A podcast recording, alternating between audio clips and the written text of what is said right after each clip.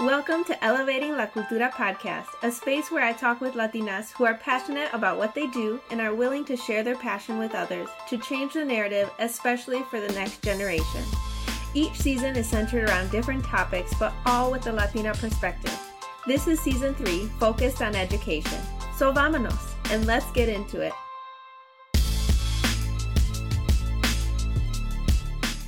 Hola! Today's episode with Brenda is filled with so much wisdom, it really got me excited to go through my week. Brenda is a leader in the education space with her involvement in several major groups that are striving to make a difference and elevate Latinx educators across the country. She's also a bilingual second grade teacher and a mom, so you might hear her little one in the background missing her while she's recording. Hashtag mom life. Anyway, our conversation is packed with lots of encouragement, so please enjoy. Hi, I'm so excited to share my next guest of the podcast. I am speaking with Brenda Mendoza, and we have met through CLM, another amazing Latina that I have met through Chicago Latina Moms. And she does so much in the education space. And so I'm going to let her introduce herself and talk about the many roles that she has. So why don't you go ahead? Okay. Um, hello, muchas gracias por um, darme la oportunidad de estar aquí. I'm so excited to be here. My name is Brenda Mendoza, and um, I uh, wear a lot of hats. Um, I think because I feel like it is my obligation to make sure that I help as many um, Latino, Latinx families and my students as much as possible. And I'm always looking for opportunities and ways to do that. So I think that's why I have all these roles. Um, everyone always asks me, like, how is it that um, you can manage all this? Well, I mean, I do have a, an extremely supportive family and um, my parents have helped me raise my children and um, i know like a lot of um, hispanic families do and I, feel that because of that i've been allowed to to do so many things because they kind of they they know how important the work is that that we're doing every day in education. So um, my full time job is a bilingual teacher. I've taught um, every uh, every grade since kinder all the way up to like high school, but majority of my bulk of work has been on elementary and that is really where I found my calling and my passion was was to work with elementary students.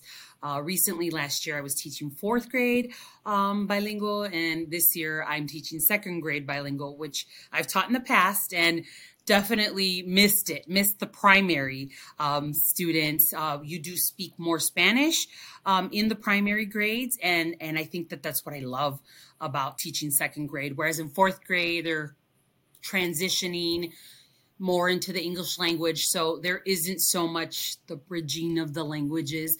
So I miss that so much. So I'm glad I, I get to be in second grade and predominantly speak Spanish to the kiddos. Um, so that's my full time role. Um, in addition to that, I also um, am like an ambassador or an instructional coach in our building. We have like um, we're, we're trying to really work on um, providing equitable opportunities for students. And so um, our district decided that they were going to um, introduce um, a it's more like a philosophy. It's called challenge learning, and it, it does come from the United Kingdom. So it's just this this whole philosophy that comes from the other side of the world. But they're doing so many innovative things in education that my district really felt like they would align really well with us because that's what we want to do. We want to be very innovative in what we do in the classroom. And so when I got trained and, and started doing this, I felt as if um, it was going to be a whole lot, but really it just it just started shifting my thinking and my philosophy of teaching from just giving kids information to actually teaching children how to think. And that's what challenging learning is all about. It's giving them the tools to think for themselves. So it sometimes takes a lot longer to teach a lesson, but that's okay because that's what's needed. Um, for example, for teaching math, I don't just put a problem up and and and, and give the solution, which is pretty typical. We'll we'll sit there and we have to talk about like the number, a lot of number sense. Like, okay, what is this number, and how can we draw this number? How do we represent this number? And again, it's second grade, so that's where they're at. And you know, really, what does it mean to add numbers? Like, like what does that look like? And we have uh, this whole discussion because th- these concept, concepts are so abstract to kiddos, especially second graders, where they're they're starting to add maybe sometimes two, three numbers, like three numbers. That's big for them. They go from first grade to just learning numbers and what they what their value is to now adding and subtracting. It's a huge jump. And I know as a fourth grade teacher, former fourth grade teacher, that eventually, right after third grade, they start learning about multiplication, and then it's you know, multiplying and dividing big numbers. So if the kids don't understand why we're doing it, it, we're going to lose them. So that's that's challenge learning and that's another role I have where I'm supposed to help like my team and my school try to implement some of these strategies to really help kids like have discussions about their learning and and and really talk about their thinking. And so that that's the bulk of my work, but in addition to all those other things, um, I do. I am a board member for Illinois ASCD, and what that is is um, it's an organization that works on providing different types of professional development for educators. Um, my role specifically is uh, being the whole child chair, and so what that means is there's a lot of different um, philosophies and approaches to whole child, but specifically through ASCD, it's a an organization that that um, works on education and you know elevating educators and educational leaders and um, through throughout the whole country. So we have affiliates in every state. And it, this year i think we we just um, have an affiliate in um, puerto rico and in mexico. So we're we're now expanding to the world. And and so we're trying to make sure that all um, everything that we um, believe in and, and what we want to see in schools is all very similar. So our whole child approach is just we talk about tenets, and so one of them is is making sure that kids are engaged in the classroom, and we talk specifically how that would look like. Like how can we engage our kids? Well, one way that that we always promote is like having culturally um, diverse literature in the classroom. We really think that that's important that the classroom um, is culturally responsive teaching, that we're reflecting our students in our classroom. So that that's a quick way to engage kids in the learning environment. And then we go from engaging, we go to challenging, which I already explained. Challenging learning is really for for kiddos to understand how they're thinking. So yes, sometimes I don't know if you've ever heard of the learning pit, but they're like the creators of the learning pit. And what it means is essentially we teach kids that um, in order for them to really learn, they need to struggle. And when they're in the struggle, that's actually when they're building and, and, growing new neurons. So, you know, second graders are talking about how this is how my brain works and this is how it grows when I'm learning new things. So, definitely they have to be challenged because if they're not, then they're just learning um, basic information and basic recall or they're just doing activities. So so sometimes we really have to know the difference between is is my child just doing activities at school or are they really processing actual learning. So that's the challenge learning. So we've got the the engagement, the challenge, we have the support. So that brings in um, the whole social emotional learning. So that's like a whole other area of work that I do, especially like within uh, my district and through ASCD. Um, I'm always doing like the social emotional learning conference that we do on an annual basis, but that that is all about making sure my kiddos are coming in and they're they're ready and they're empowered for the day. So um, I talked about the engagement um, tenant and then the challenge tenant. The support tenant is specifically social emotional learning. So it looks different depending on which grade level you are, but um, we use like the CASEL competencies that that were actually adopted and created here in Illinois. And so it talks all about how students need to have self-awareness. They need to understand like their big feelings and why they're feeling them, but also be able to identify those feelings. A lot of kiddos will be like, "Oh, I'm bored," but maybe they're not bored. Maybe they're just tired or they're frustrated, but they don't have that like language to be able to express and say how they feel. Um, that's just one component is to create like a universal language so that our, kids in our building um, understand their feelings. So uh, be self-aware. For second graders, that's super important. Self-awareness and also being able to communicate why they're feeling what they're feeling. Because eventually you want, like as a fourth and fifth grader, you want them to build those real strong relationships. So if we don't teach them self-awareness, they don't actually ever um, start being able to have really good, solid relationships with their peers.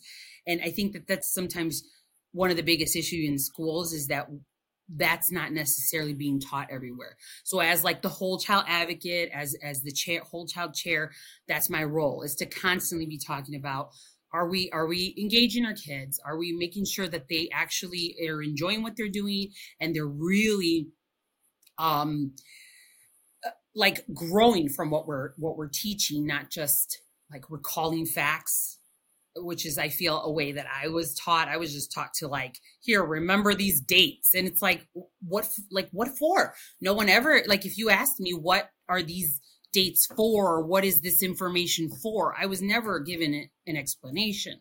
Whereas our kids, when our administration team comes in, they're always asking, "So what are you learning? Why why do you think you're learning this?" And so kiddos right away they that because they've been immersed in this type of environment they'll tell you oh well you know practicing this reading strategy is because i need to um, know how to read um, grade level text and be able to comprehend what i'm reading and and and then be able to learn from reading and so things like that that little second graders seven year olds can say you're like wow like this is this is amazing if we could get the whole like world to, to teach this way. So that's just three tenets. The other one's healthy. And that one's really simple. Like we've, I know the state of Illinois has has now um, passed into law the 30 minutes of recess. So that's part of it. Is definitely making sure kids have time to play because children need to play. Um, we've removed from like uh, pre-K classrooms have a lot of play that they're reintroducing and kinder is slowly reintroducing play. But little by little, we were seeing um, play be removed from um, the classroom and kiddos being required to learn to read earlier and earlier without really even having syntax or understanding what that is. Um, so play is extremely important. Um, and that's the tenet of health. And so we talk about making sure like we have a fruit and veggie grant in our school so kids are trying different fruits and vegetables every single day. And that's that's supporting that tenet of health. And then um, you know our last tenet so i said it's engaged challenged safe oh, i didn't talk about safe supported and healthy. Safe is again we're trying to we're, we're having a lot of issues with um, kiddos coming back after the pandemic and really having a very hard time transitioning back into the classroom. Again, uh, second graders, they've never, my second graders have never had a real, like, regular school year. Um, for them, kindergarten was the beginning of the pandemic. So their learning was interrupted in kindergarten. And then in first grade, we're, we're trying, we were trying to figure out what was the best method and way to teach kiddos during a pandemic. But through that, there was a lot of trial and error. And now this is still not a very normal school year. We're wearing masks, we're we're separated from our peers and things like that. But but it is the first time that they have like a regular schedule and they can go to art and music and so it feels more n- normal, but it's still not um I don't think we'll ever be back to to super regular. And I don't know if I, we want to. I mean, there's a lot of things that have changed, especially with like us integrating whole child tenants. And I don't know if I want to go back to just the more traditional sense of teaching. But those are the whole child tenants. And this year we worked really, really hard, the whole child team, to um, pass uh, policy um, with with a state representative that that works with the team, and we were able to um, get March declared Whole Child Month in Illinois. So that was a huge win. Uh, we were super excited about that, and that's what we were kind of doing on our free time. oh my goodness, you you really do fill a lot of roles and it's so encouraging to see so much good happening in the education space and that people are rethinking education and trying to to think about the child as opposed to just grades and hitting certain marks. Oh yeah. I, I agree. I agree that that I, am so glad that that is shifting and not everywhere um, do you see that yet. I mean, definitely like my own children, I have five kiddos. And so you do see that at the middle school and the high school, it just seems like they're really really struggling with with shifting thinking. And it's it's it's based on grades. And then you know you get a zero and kids can almost never recover from that zero. And I don't know if if teachers are really reflecting on that in the in the middle school and the high school, but but our kids are are are just so tired of of that, and and I, I think they could be doing more engaging things than just like you know getting an A and a B. Like, what does that really like mean to them? So yeah, I, I wish I could definitely be at, in the middle or high school to be able to to speak on that. And so hopefully, like some of the high school teachers or middle school teachers come to our conferences and things like that and and hear us talk about it and, and even if it's just one uh, they could start making that that shift and that change um, for their school yeah i know you talked about a lot and so i want to break down each section a little bit more um, so you talked about being a bilingual teacher in all of the grades, which is fascinating to me. Um, but I'd love to learn more about how bilingual education looks like from start to like when you you said that you were teaching high school aged, um, and then there was like a transition to like more English learning. Can you walk us through what bilingual teaching is? Yes, and so uh, in the in I would say that the most effective and research based uh, way to teach um, bilingual education is called biliteracy, and and I feel like that's what I was taught when I was going to school with my undergrad and and getting my endorsement, and I really felt like biliteracy actually is equally hitting both languages. So it's almost like the dual language program, but a dual language program essentially what they do is you'll have non-english speakers and you have non-spanish speakers all in one classroom so now you're you're teaching both english and spanish to to to non-english speakers and non-spanish speakers at the same time. Whereas in the bilingual program typically it's it's spanish speakers we do have i know there's other districts um, like the naperville school district they already have like a, a mandarin bilingual program. So it's not just spanish and american sign language is also another form of bilingual education. And so it's, it's essentially learning two languages. But biliteracy you really there's just so much to having like a biliterate classroom. So you really have to have um like i have a word wall and my word wall has to be the it doesn't have to be but this is like the way i approach bilingual education. And so i have like my um, spanish words they're one color and my english words are another color so that they're able to differentiate both words. But they're equally represented and they're both up there on the board because i always tell them we're bilingual we speak two languages so we embrace both the languages and then um, same thing, like if I make an anchor chart, it's really important that the Spanish is represented as well as the English is represented, which I did try to do that in fourth grade, but it is it is a lot harder because that's when they start with like the state testing and things like that where where all of a sudden the english language seems to be a little more important um, than the spanish. And I, I won't say that that i fully agree with that. Um, but um, every district does everything so different. So in, in my classroom, like I said, I approach it where I have everything in both languages. If I have a story and I do a story during shared reading, it's in Spanish first, and then it's in English um, later on in the week or later on in the day. And that's the same thing with math. Like I will support the vocabulary in both languages.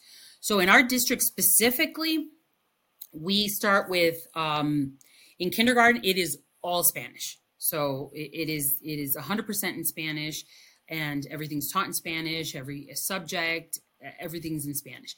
And then in first grade, again, it continues to be all in Spanish. Then in second grade, that's where you start seeing the transition of um, introducing the English language with the Spanish language. So that's that real transitional year. And then third grade, you're still seeing that bridging of the languages, the Spanish and the English, Spanish and the English. Whereas in fourth grade, I would say it's more like an 80 20 at that point, where 80% is in English and 20% is in Spanish. And then in fifth grade, it's still kind of that model, um, but it's an early exit program. Our, our district's an early exit program. So kids um, are introduced to the English sooner. Other districts do dual language where they they go all the way to high school. Um, typically, there is bilingual education in the middle school, but the high school in our district, I believe, um, yeah, they have they have this year, and it's it's amazing what they've done. They have um, every single subject has a bilingual teacher in it who speaks Spanish, which is amazing. So the kids pretty much they're getting all that that native language support all the way to high school. But I, I could say that a lot the language of the instruction changes a lot as they get older, depending because if there's a lot of newcomers in high school, I know that they use the Spanish language to support them. So it really just depends on um, the grade level and the need of the student because all our kids are so different. Uh, my kiddos in my class, I think that about half um, predominantly speak Spanish. The other half um, speak both pretty well. Um, I do have a lot of non-readers this year, just because, like I said, they're, they're they've never had a regular normal year. So I, I have quite a few non-readers, which they don't read in English or Spanish, and they're just learning letter sounds and and how to like blend words and and understanding what reading is. And that's okay. That's where we're at. But but i know that they're going to leave reading. And and and that's what i'm happy about because i already see it like how much they've grown from like august to now. So that that's our bilingual program but uh, every program's different. I have a lot of friends who teach in texas.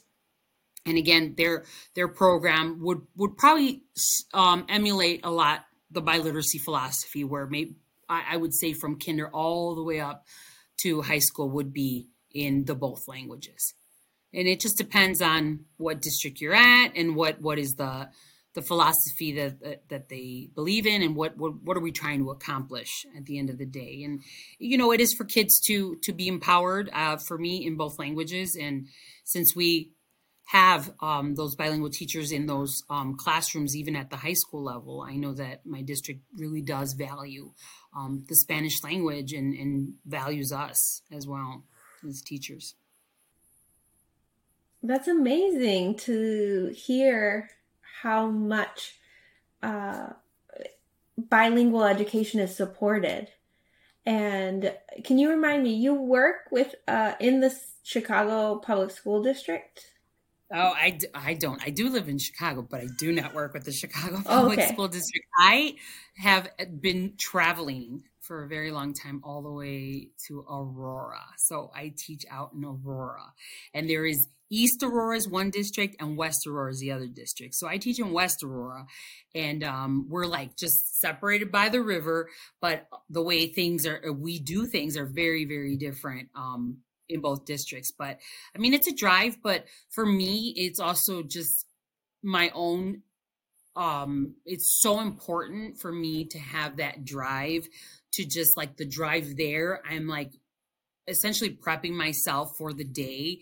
Um, i listen to podcasts. That's how i found your podcast. So i listen to your podcast on the way to work. And um, i also just listen to like just some just calming music. And it's like a form of meditation but i'm driving so I, am careful not to close my eyes, and then um, just to get ready for the day. And then on the way home, I also have that opportunity to just like decompress from the day because I do have five children and I know they have all these needs when I get home. It's important for me to just almost like like reset, reset. And so once I walk in into the door, everything that happened at school, everything that that um, went on during the day. It, it, it's it's it's not gone, but it's moved aside so that I can make sure that that my kiddos feel that they're important too, and not just work. Mm-hmm. yeah. So yeah, that's sure. why I love driving. Oh, yeah. And I say they always are like, "Oh, don't you want to work closer?" And um, I do have my administrative license, so I, I, could be a principal if I wanted to. Um, I have the license, but as of right now, like I, I do feel like being a, a practitioner and being in the classroom and doing that work, especially right now during a pandemic, I think that that's like my calling right now. And and it it I, it would not feel the same if I was out of the classroom. So I, I need to be in there. I need to be experiencing this right now. Yeah. Oh, that's that's amazing. I want to go back and talk about the um I want to talk about the Latinos Teach campaign. If you want to talk through like how you uh got involved and then what what it is, that'd be great. So w- what happened was is is it uh, all these things, just all these connections, they start re- like years before they actually happen. And so in 2015, I ran across this program called the ASCD Emerging Leaders. And so at the time, I was um, I was working on my master's, and I was uh, creating like a family literacy program for for our district and in our school. And so it was part of like my action research project that I had to do for my master's. So you had to collect data, and you had to do something that would make a huge impact. So I remember um, the the emerging leaders like it was something that was emailed to me by a professor or or something like that. It, it, had to be a professor. So when I opened it up, I was like, okay, this is like, what is it? And so it is a program that takes like um, new teachers and really wants to shape them into like leadership roles. And so I'm like, this sounds really amazing. And the application process was was a little daunting, a little difficult, I would say, because especially like I'm I spoke Spanish first growing up. And so for me, I'm I'm constantly always like I think in Spanish and then when I want to write, it's almost like I have to like translate it and process it. And there's like this whole steps and process I have to do to be able to write. So sometimes I'm not super confident in my writing in English because I, I always feel like I'm an English language learner for the rest of my life. That that's that's my. I, I don't think I'll ever master the English language, um, or the Spanish language for that matter. I feel like I'm always torn. What do they always say? Ni aquí, ni de allá. And it's like it's so true in in every aspect because I, I don't feel like I've mastered the Spanish language either. But either way, so um, I went ahead and, and applied, and I didn't hear anything for a long time, and then all of a sudden. Um, I get like an email and they're like, you know, you've been accepted as an emerging leader of, of 2015 and and that was the year and I was like wow like this is amazing and through that I was able to do like you know webinars podcasts um they they they have like again they're a huge organization so they're always doing like um they do this conference called empower and um, it's all about um, the latest and, and newest um, philosophies that are going on in, in schools. And so there's always a platform. We have a platform to be able to speak to other educators and and um, they just do so much to to make sure that we feel empowered enough to to start taking on leadership roles. So through that, I became a board member for our affiliate here in Illinois. And then um, you start um, networking and connecting with a lot of different affiliates. And and through the years um, I, I, made these really good friendships. They run the the um, english um, i'm sorry not the english but the um, emerging leaders affiliate specifically so they have like their own like president vice president and just their whole board members so that group um, has some amazing educators who are doing such amazing things in the world. And um, one specific educator, her name's Megan uh, Everett, and she is right now currently working with the White House um, and creating policy. Um, and it's amazing because the, the things she does is just so amazing. And then um, my other colleague and friend because they're definitely my friends they're like my facebook friends and we just share our families and everything but um, we also uh, support each other um, in in our professional um, roles. Her name is Krista, and her last name is Lay, Krista Lay. And so she actually has her own consulting um, um, business and it, it's called like Renaissance Consulting, but she does everything in social emotional learning. So anything that I've ever learned about social emotional learning has come from her because she's been talking about social emotional learning for like what? Well 2015 that's when i met her right? So it's it's been years. It was even before it became like popular lingo she was already discussing how that was absolutely necessary in schools. So everything I've learned is from her. So these two ladies, like they um essentially nominated nominated me for this Latino teach and essentially they're like okay well they posted in our group but they're like we need you know they're they're looking for like like really like um hardworking uh, Latino, Latina, or Latinx um, teachers, educators in the field, and they really want to make sure that you have like some leadership roles and and you've done other things, and they're really looking um, to help like promote education, promote like Latinos to to be interested in in going into the education field. And so um, they tagged me and they're like, you know, we're, we're going to nominate you and you're going to have to fill this document out and everything. And, and um, good luck. And I was like, wow, it, this is awesome. But at the same time, you're like, I have so many things I need to do.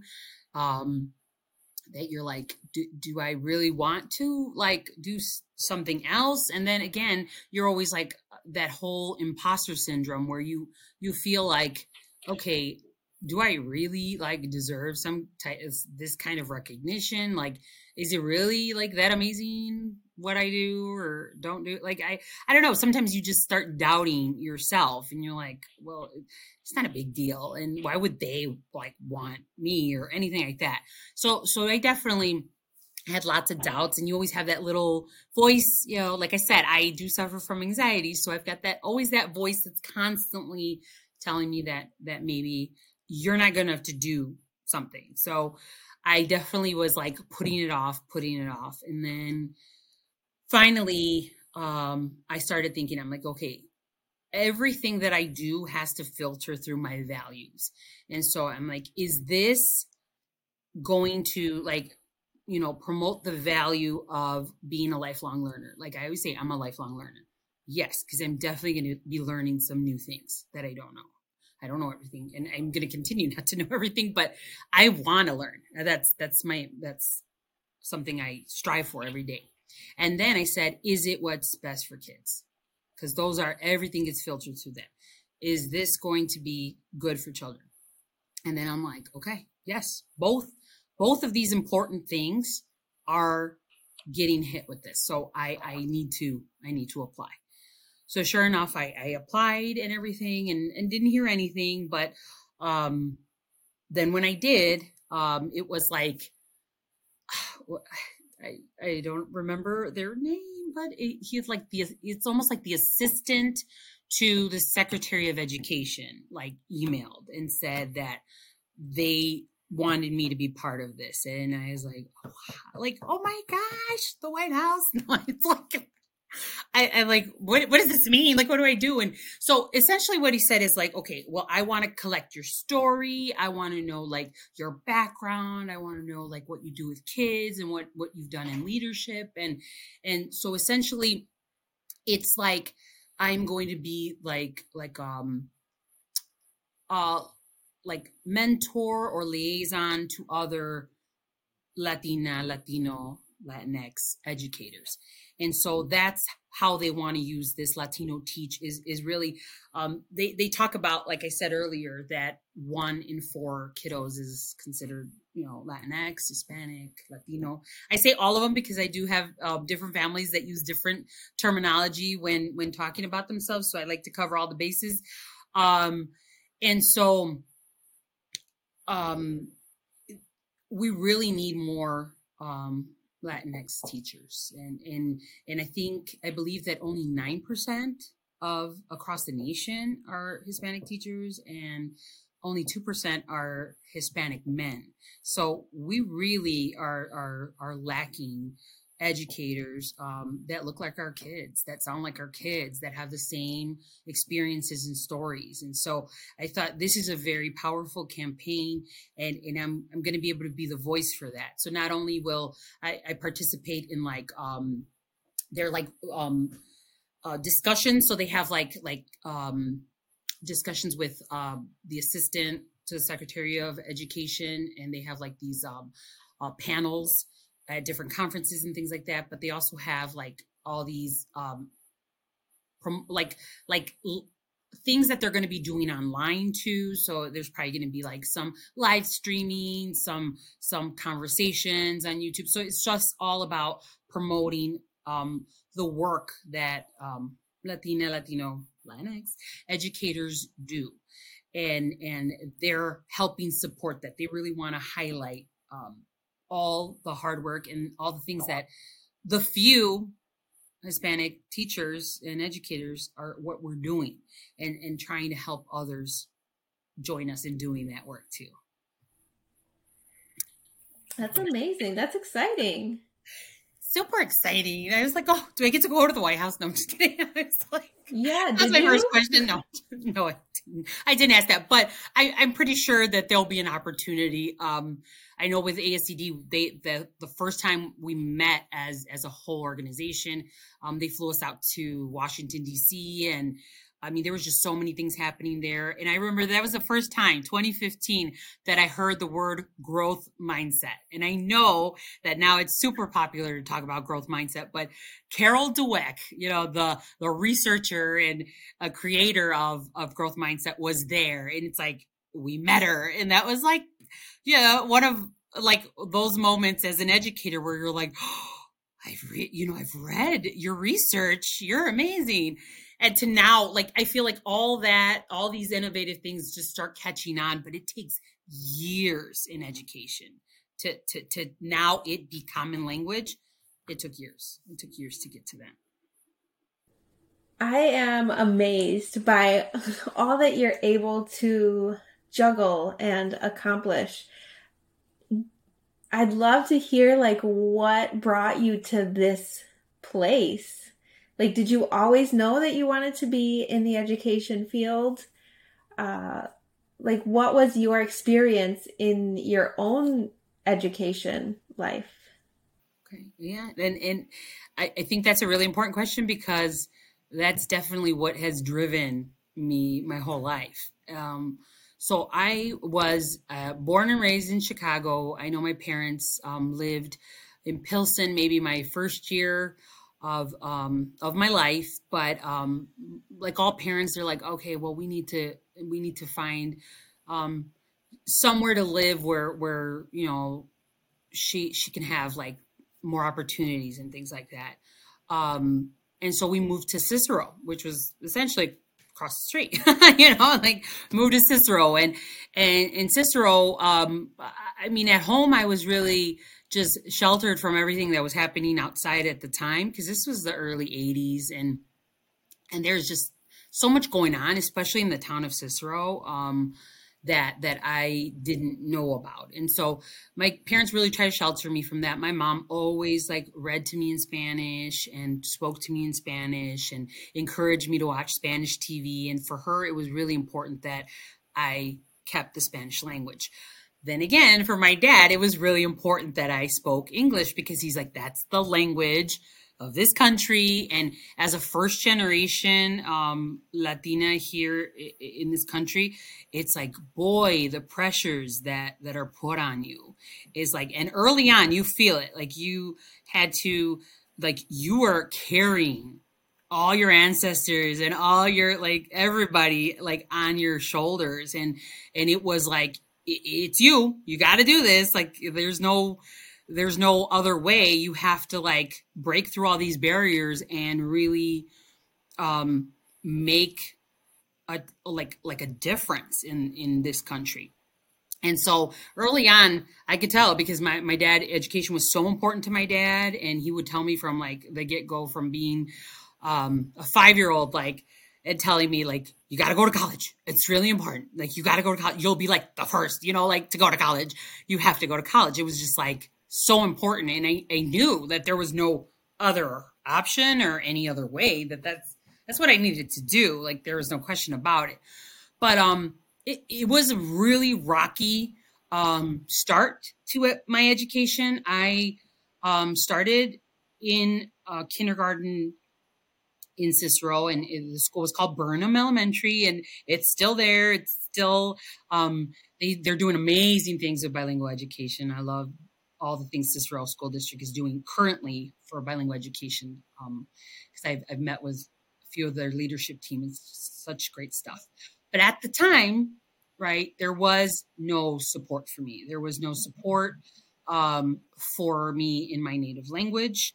And because my dad had been speaking to me in English, I had a sense of of understanding what my teacher was saying and I had a little bit of know-how how to communicate, but um there were so many things that happened that first year in kindergarten. Is like first of all, like there were only two other kiddos that that spoke Spanish or that looked like me.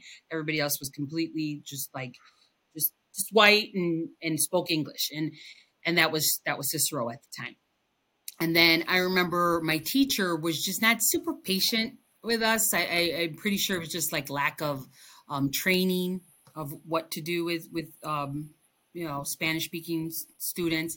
And so I remember like um, at one point I, I, became like the translator for my teacher, and I was always translating to the other two children who had who didn't have as much English.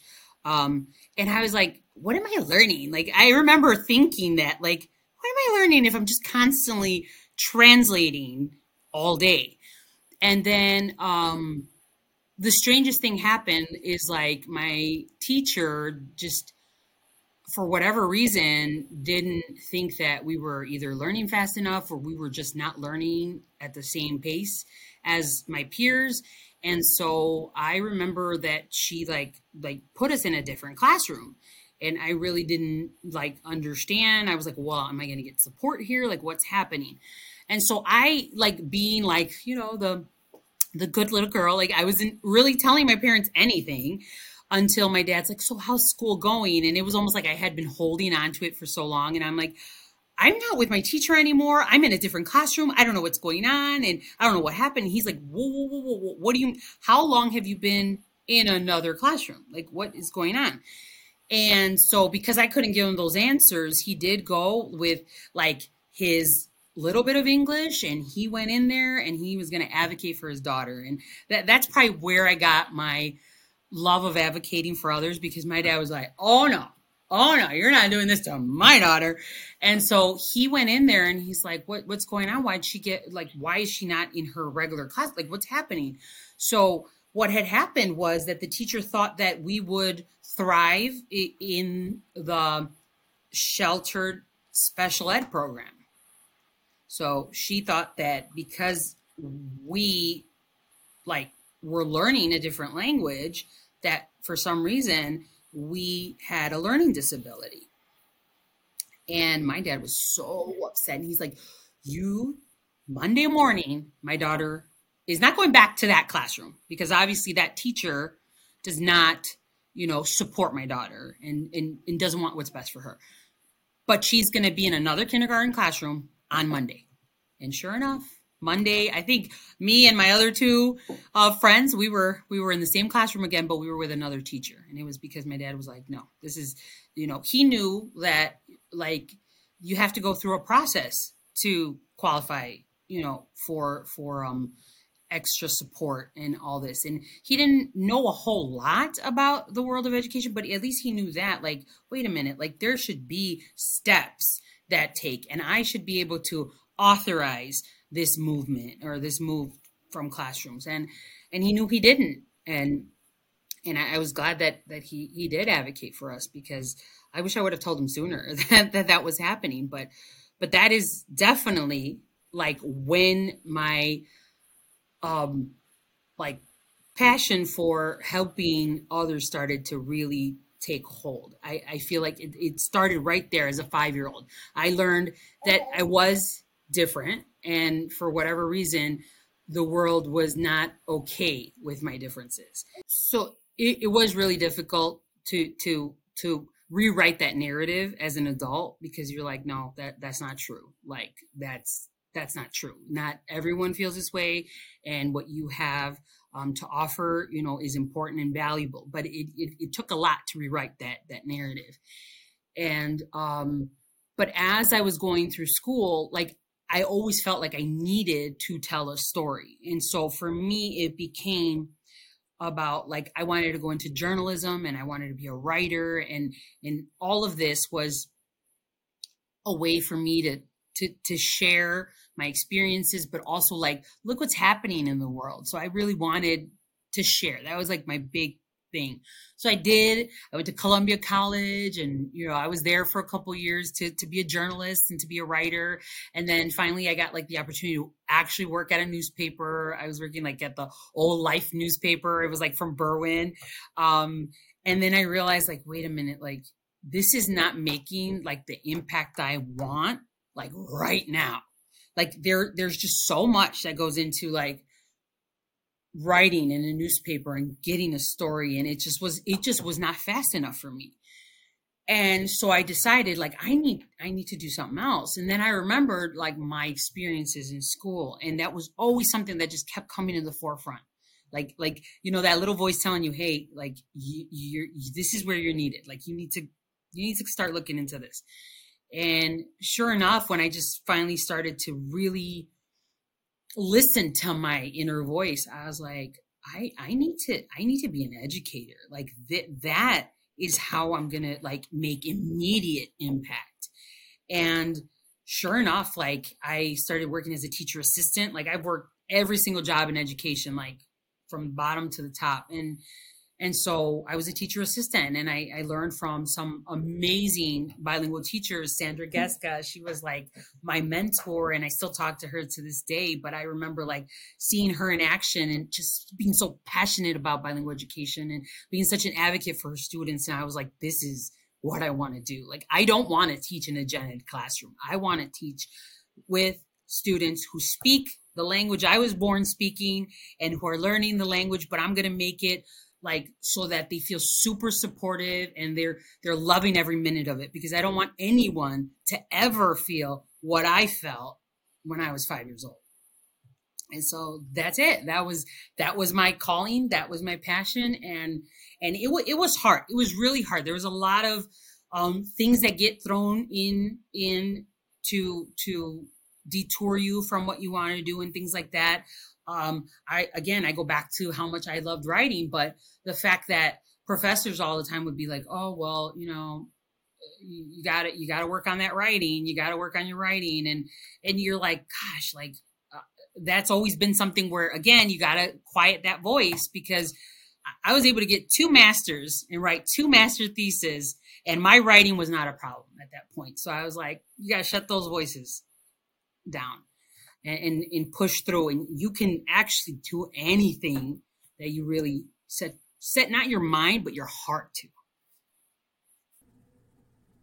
Oh man that your story is amazing. And i know that like this is what you've met are meant to do. And i i love hearing the journey that you've been through and how it started like you knew this was going to be your passion since you were so young. and I'm just so grateful for you sharing all of this and for all that you're doing. I know that, yes, you said it takes a lot of time for actual change to be made in the education space as a whole, but it starts with individuals. Like doing what they can to make a difference. And I know we talked a, a little bit about the importance of representation. And I'm just so thankful that you are taking the initiative and showing people and um, that you're in this space. I want to ask if you have any encouragement or advice for the next generation of educators or leaders or even parents that might need help advocating for their kids? Yes. So, definitely for parents, I, I think that this is one of you know another one of my passions but it's all mixed into education and i always tell parents that you know you are your child's first teacher like it's you you start with that and um i try to tell them and, and explain like how there's there's this project juntos from from california. And I, I don't know if you know this but california did it was like proposition seven six six something like that. It was like it was like a seven. I, I used to know no 622 it was 622 proposition 622 and they removed the spanish language from every single classroom throughout the state and this was this this is not in practice anymore but it was. So this this whole proposition took away the spanish language. And so what teachers started doing is they formed this called project juntos. And what that did was create um, a space to help parents understand like the language of of of what was happening in the classroom so they could essentially help support the spanish language and the content in the curriculum at home.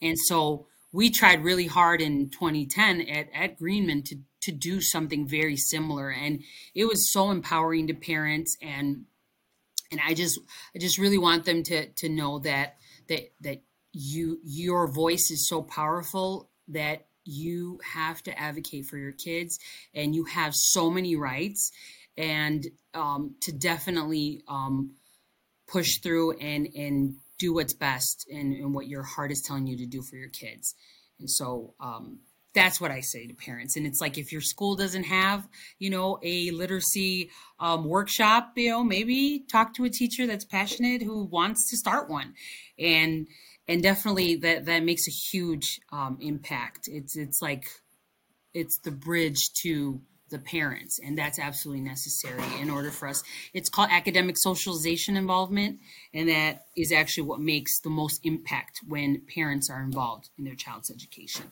It's that they know the same language we're using in the classroom. Um, for future educators um, i always go with what my dad used to tell me. He would be like you know man it's really really hard to change the world but you know what's not hard, Brenda, is to leave it a better place. And so that's what I'm going to leave everybody with that that you don't have to like go and join a board, you know, and and and and advocate, you know, um, for for different causes. You you don't have to do all that. What you're doing in the classroom, that is power right there. And so don't forget that every single day that you're in there and every single day you're you're impacting your students that you are making a difference and you are leaving the world a better place little by little. And so don't forget that. Oh my goodness that's so powerful. Thank you. Uh, I am like ready to go for my week after hearing all this. that you shared. yes, uh, for the listeners, we are recording on a Sunday night, and I am ready to go for my Monday morning. I am so appreciative that you have taken the time to speak with me, and uh, you you need to thank your family too, with your five kids, your husband. Like, we're all being very quiet. I appreciate. yes, and I appreciate the fact that you have a lot going on, and that you took the time to speak with me for the podcast. I really want to elevate educators' voices, um, the Latina educator voice, and I want to bring more representation and show people that, like, the Latinx community is out here and we care and we are trying to make a difference. And if we can like continue sharing each other's stories, we can collectively make a difference because we can see that more people care and we can collaborate and we can, like you said, leave the world a better place. Uh, so I appreciate your time and all your words. Thank you so much. Thank you so much, Karina. Thank you for having this podcast. Like I said, it's very empowering to hear the stories every day on my way to work. And I am just like so grateful, you know, for, for the opportunity to, to be here and, and be able to share um, one story of yeah, educators. Yeah. Um, do you want to share where people can find you? Like or if they want to wanted to reach out to be part of some of the the um, things that you're part of? Oh, definitely definitely. So if you are interested in learning more about the whole child i definitely have um, my instagram i think is is where i do focus more of of work that's happening in the classroom and across the state.